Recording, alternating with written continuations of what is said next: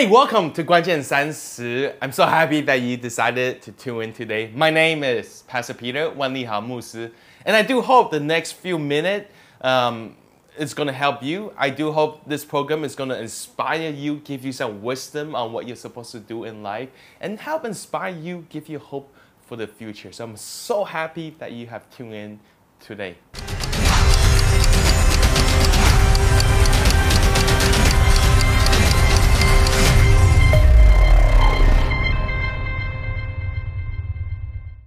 A few years ago, um, a few friends of mine and I, we decided to go camping. And uh, the place that we were going camping is, is on top of this mountain. So we drove my friend's car and we're supposed to head up to the mountain.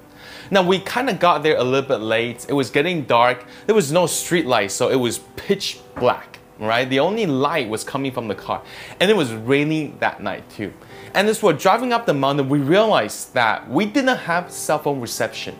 And without cell phone reception, we couldn't really use our Google Map either. And so we didn't really know where we're supposed to go. We only had a hunch. Um, we think we're supposed to go that way. So that's where we drove. So we started driving up this mountain. But as we drove up the mountain, the road got narrower and narrower and it was looking dangerous. At one point, we, our car was right, right off the cliff. Like one false move, our car would have fallen off the cliff. And we're so dangerous. It was so we were so afraid. I actually said to the guys in the car, I said, "Hey guys, we should unbuckle our seatbelts, right? Just in case the car goes off the cliff, at least we can jump off the car and we'll be safe." Now I'm not sure if that was the best advice or not, but I did see this in the in the action movie one time. Um, but by the time we got up to the mountain, it was again pitch black, mid of nowhere, there was this guy, this old guy, this old gentleman standing there, and I can't make this up. He, he had a bag of toads. He's holding on to a bag of toads. And we approach him and say, hey, we're trying to get to this campsite and, and we can't get there. Um, we're a little bit lost. Can you tell us how to get there? Now he looked at us like we're crazy. He says, what are you guys doing here? You're not supposed to be up here. You this isn't your car. That car that you're driving shouldn't be up here. This is too dangerous. He says the place that you're trying to get to, you're supposed to go that way.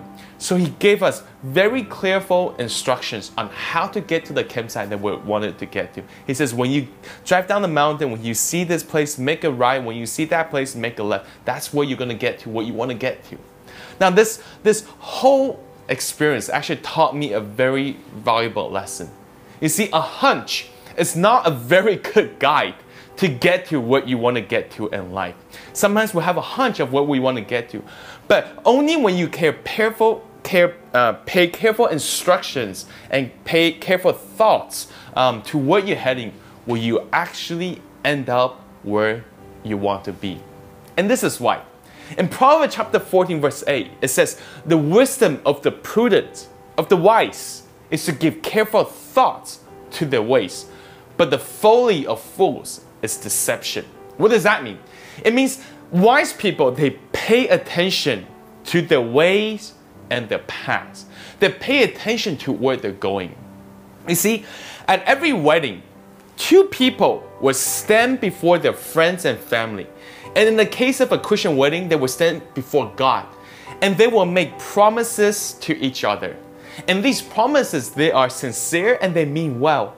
But the truth is this many of them, they will eventually break the promises they make that day. Why? Because a promise by itself has no power. Just because you say, I do, in front of your friends, in front of your loved ones, in front of your family, just because you say, I do, it does not make you capable of doing it. Only when you give careful thoughts to what you have signed up for, careful thoughts to your path, can you actually keep most promises? See, when you make those promises, it doesn't automatically give you the power to fulfill the promise. A promise does not make you capable, it only makes you accountable. Again, a promise does not make you capable of fulfilling the promise, it only makes you accountable to what you have promised. And what so many people miss is this a promise, though as good as it can be, as good as your speech can be on that day, a promise can never be a substitute for preparation.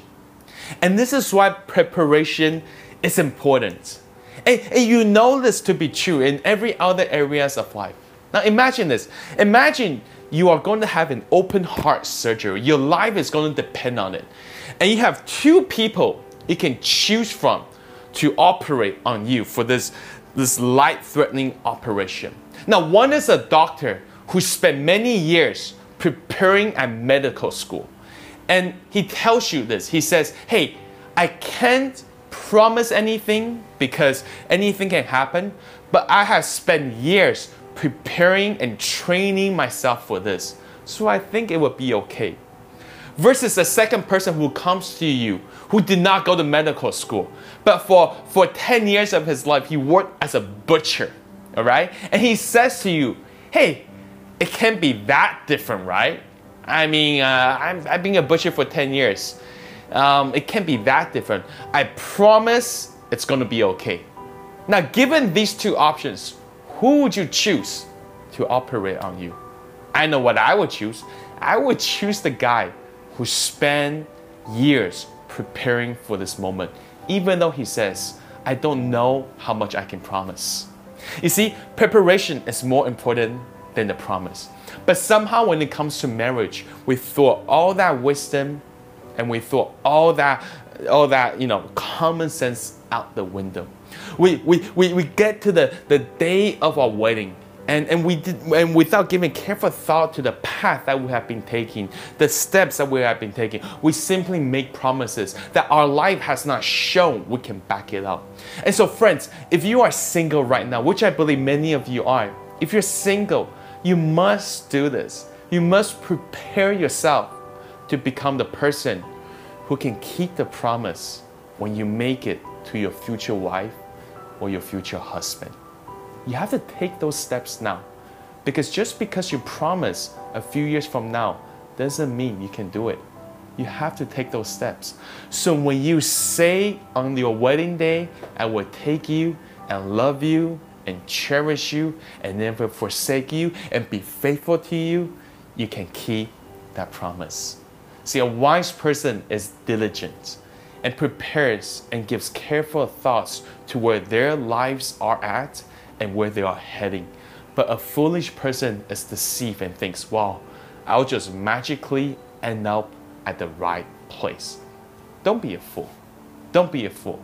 Because a foolish person says, I can eat whatever I want and I will just magically have a great body. That's foolish, that's garbage, that's nonsense. But you're smarter than that. You understand that Proverbs 14 15 says, The simple will believe anything, but the prudent, the wise, person like you, will give careful thoughts to their steps. So, what are the things that you have to give careful thought to when you are single? First, decide right now, decide what kind of man or what kind of woman do you want to be? Not just the kind of man and woman you want to marry, but the kind of man and woman you want to be. Who do you want to be? What are your values? You have to write them down, talk about them with your friends, talk about them with your pastors, with your leaders, talk about them with, with, with your mom and dad. Talk about them. Talk about the man and the woman you would like to be. Make a decision on who you want to be. Number two, make sure you take the proper steps and path when it comes to your boundaries with the opposite sex. Because if you don't know how to keep those boundaries right now when you're single, you're not going to know how to keep those when you're married.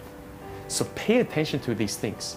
And finally, I want to just encourage you to surrender yourself with people who are a bit ahead of you, people who are role models. So, for example, if you're single right now, find people who are married. Find, if you're a guy, find, find a husband who's happily married, faithful to his wife. If you're, if you're a woman, find a wife who's happily married and, and, and loves her husband. Find these people. Walk with these people. Because when you walk with these people, you're going to be walking on the right path. And when you, and only, and only when you walk on the right path will you actually end up where you want to be. To all of you who are single, I believe the best is yet to come. You're gonna have a great marriage one day. But you have to pay attention to these small little steps that you're taking right now. You are doing a great job. If you're a Christian, you're doing a great job. You're following Jesus, you're loving Jesus. Keep doing that.